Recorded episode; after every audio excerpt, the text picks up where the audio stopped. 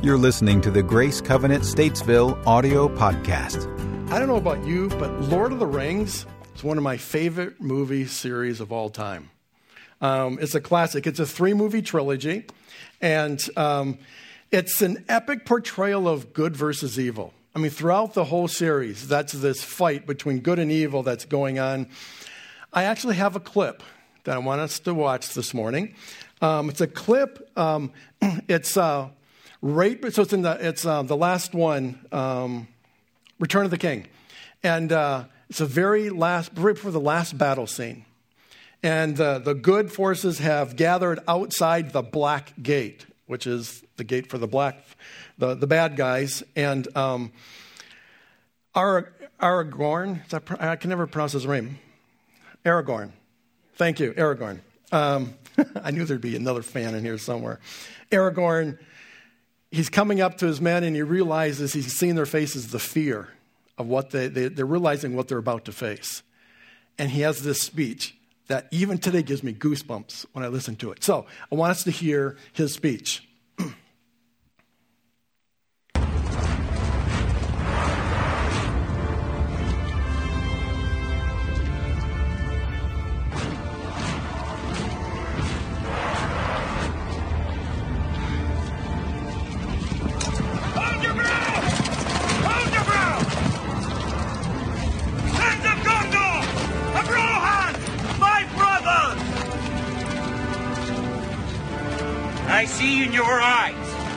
The same fear that would take the heart of me.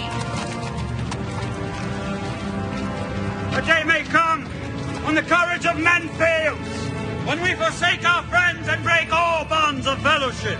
But it is not this day an hour of wolves and shattered shields when the age of men comes crashing down. But it is not this day. This day we fight. By all that you hold dear on this good earth, I bid you stand, men of the West!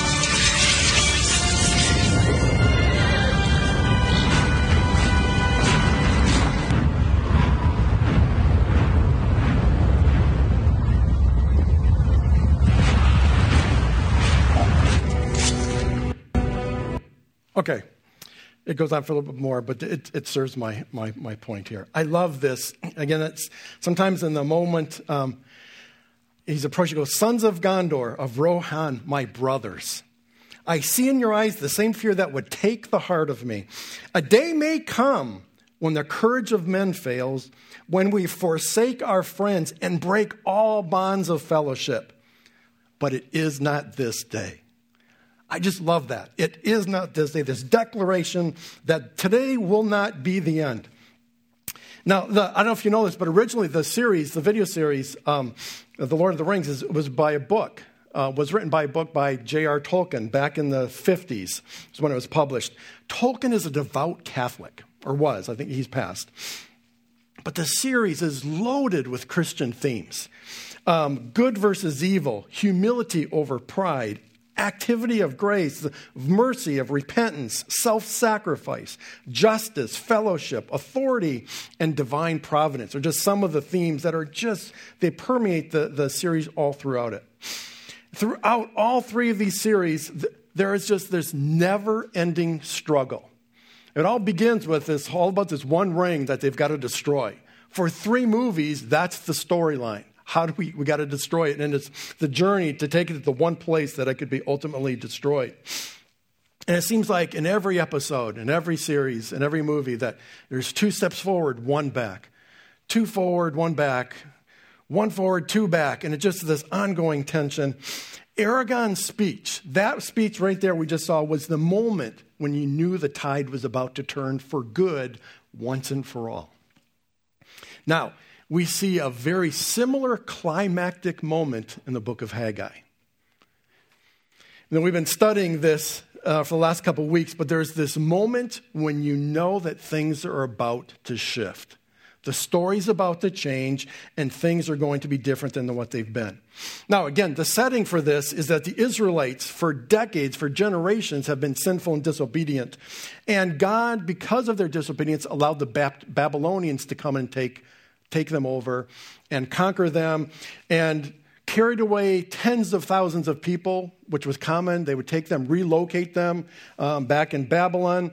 This is where we get Daniel and the lion's den and Shadrach, Meshach, and Abednego. All those stories actually take place in Babylon. Um, those were they were among those carried away. But um, Nebuchadnezzar, the Babylonian king, also took all the gold and silver artifacts from the temple and then leveled the temple. Now remember, the temple was the center of life for the Israelites. It was, uh, it was a point of contact between them and God. Without the temple, there was no relationship, there was no point of connectivity with God. For 50 years, that was the way it was complete. There, nothing happened. And then after 50 years, and uh, through a series of king changes and actually a couple regime changes, they're allowed to return to Israel and rebuild the temple. And the Israelites actually finished the foundation and uh, then all the work stops. And for 18 years, nothing happens. Israelites were struggling on their own, all the while ignoring God. And they, play, they, I'm sorry, they paid a price for the misplaced priorities. You know, it's the same for us today. When we put other things before God, God withdraws his favor. We experience a drought in our lives and we open our lives to pain and regret. When we put other things before God, when we allow other things to take His place, His rightful place, we set ourselves up for, for not so good things. And that's what the Israelites were experiencing. They found themselves in a bad place with no real hope for the future. Now, the prophet Haggai comes to town claiming that he has a word from the Lord. And he basically tells them, You are so busy with your own lives that you have no need for God. You only call on Him when you're in trouble. And you don't want Him as Lord, you actually want Him as your servant, someone that you will do your bidding. And I remember thinking, how apropos is that even for us today? Because that's really how we approach God.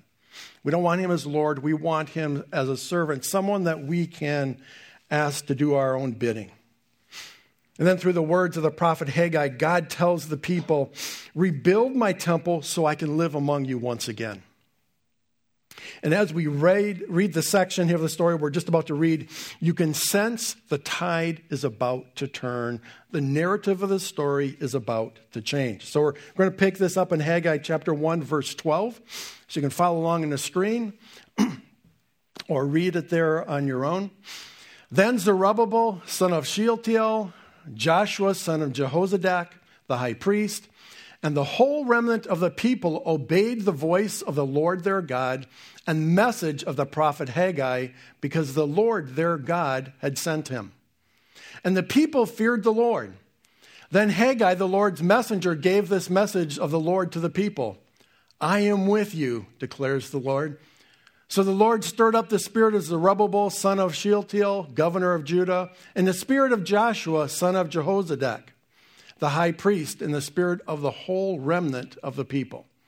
They came and began to work on the house of the Lord Almighty their God on the 24th day of the sixth month in the second year of King Darius. Let's pray.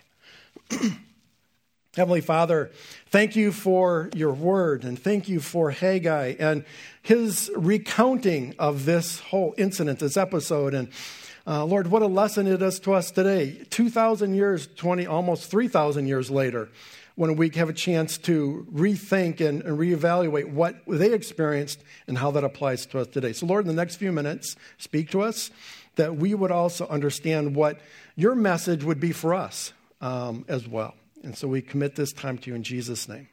Amen. A couple things I want to point out in this passage that I think are really significant. Uh, one is in verse 12. And the people observed, I'm sorry, and the people obeyed the voice of the Lord. Now, here's the thing that's interesting God didn't speak directly to them, did he? There was no audible voice from God speaking from heaven. But yet the Bible says here that they obeyed the voice of the Lord. Now, what does that tell us? That tells us, well, they, they actually heard Haggai's voice, didn't they? but they attributed that to being from God. So, what does that tell us? It tells us that God will speak to us from other people, through the voice of other people. Um, some of you may know this already, but um, a couple years ago, um, you know, it was probably when in the spring of 2000, actually around this time, maybe a month or so later in 2018, um, Pastor Farrell called me and said, Hey, are you available for lunch tomorrow? And uh, so we got together and we were talking, and, and he and I had done this once or twice over the years, and, and uh, so this wasn't necessarily uncommon, but um, he said, you know, you know, we have a need for campus pastor in Statesville. Would you be interested in having a conversation about that or kind of going through that process? And, um, you know, at the time I was finishing up my degree and um, I was actually beginning to look for teaching opportunities and starting to explore those. And the idea of being a campus pastor, that being a pastor, um, was not on my radar. That's not something we were in, intending to do. And, uh, but the more that Betsy and I talked and uh, we prayed about it, um, the more we felt this excitement growing within us that there was something stirring, that something we didn't know about was happening. And as we met with uh, Pastor Farrell and the team, and the more we talked and the more we prayed, that there was just this sense that this is what was God was doing. And so, although the invitation came from Pastor Farrell, we understood that this was God's leading to us and speaking to us with an Arkansas accent. God will speak to us through the voice of others. That also means we need to be careful who we listen to. Because some people speak authoritatively as if they're speaking on behalf of God, but they're not. So we need to be careful of that as well. But don't be afraid to listen to others and, and, discern is God speaking in this. There's another significant moment in this passage here. also in verse 12, it says, And the people feared the Lord. Now, fear here is not them hiding under a blanket, cowering, you know, like they're afraid and, and just, that's not that kind of fear. The fear is this, and you remember this from your days growing up. When you, you're misbehaving, something's not right, and your parent, mom or dad, says something to you, and they've said it multiple times, but something in the time they just recently, most said it most recently, something in their voice said that things have changed. It's about to get serious and that we need to act and move, not because we're afraid, but because we know of what they're capable of. There's no messing around. There's certain times when you get that, when it's, I don't know about you, for, for me, it wasn't my mom, it was my dad. There was just that tone in his voice that when he, when he's like, oh, something's different in this moment, I need to pay attention. No messing around. There's another thing about their response that I think is significant. They didn't just sit around and talk about Haggai's message. They didn't debate it. Neither did they wallow in their guilt about what they had done wrong and the fact that they hadn't done anything 18 years. They didn't sit there and just wallow in that. And, and they immediately got to work. They immediately got to work rebuilding the temple. And the thing we need to remember is that what pleases God is obedience. God isn't honored by good intentions, He's honored by action. And the Israelites had made a mess of their lives. But they didn't just sit around praying and asking God to make things better. Because their circumstances were of their own making, they knew they had to do something to make things right. 2 Corinthians 7 tells us that godly sorrow leads to repentance. Repentance isn't just saying, I'm sorry.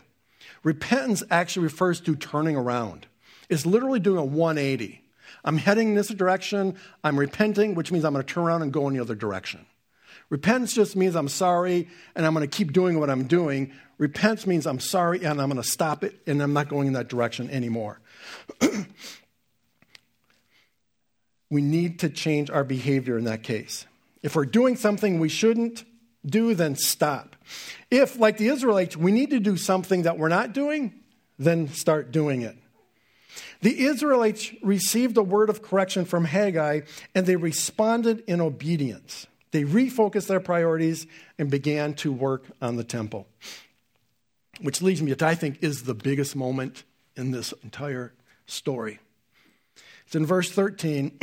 then Haggai, the Lord's messenger, gave this message of the Lord to the people I am with you, declares the Lord.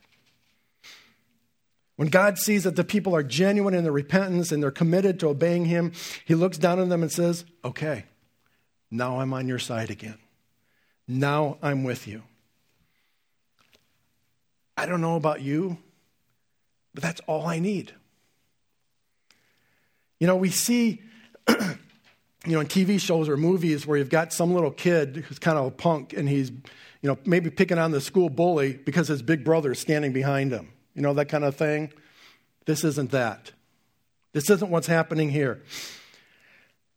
We're talking about the creator of the universe, who literally, as we're told in Scripture, spoke the word and everything came into existence. He exists outside of time and space. This is the same God who parted the seas for the Israelites on their flight from Egypt. This is the same God who kept Daniel safe from the lions. This is the same God who raised Jesus from the dead.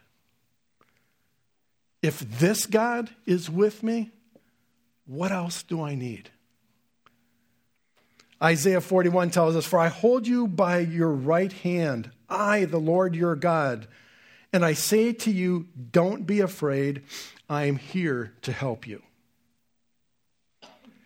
You know, it's interesting. Uh, back in the, the 40s, some of you are, you may be familiar with um, Maslow's hierarchy of needs.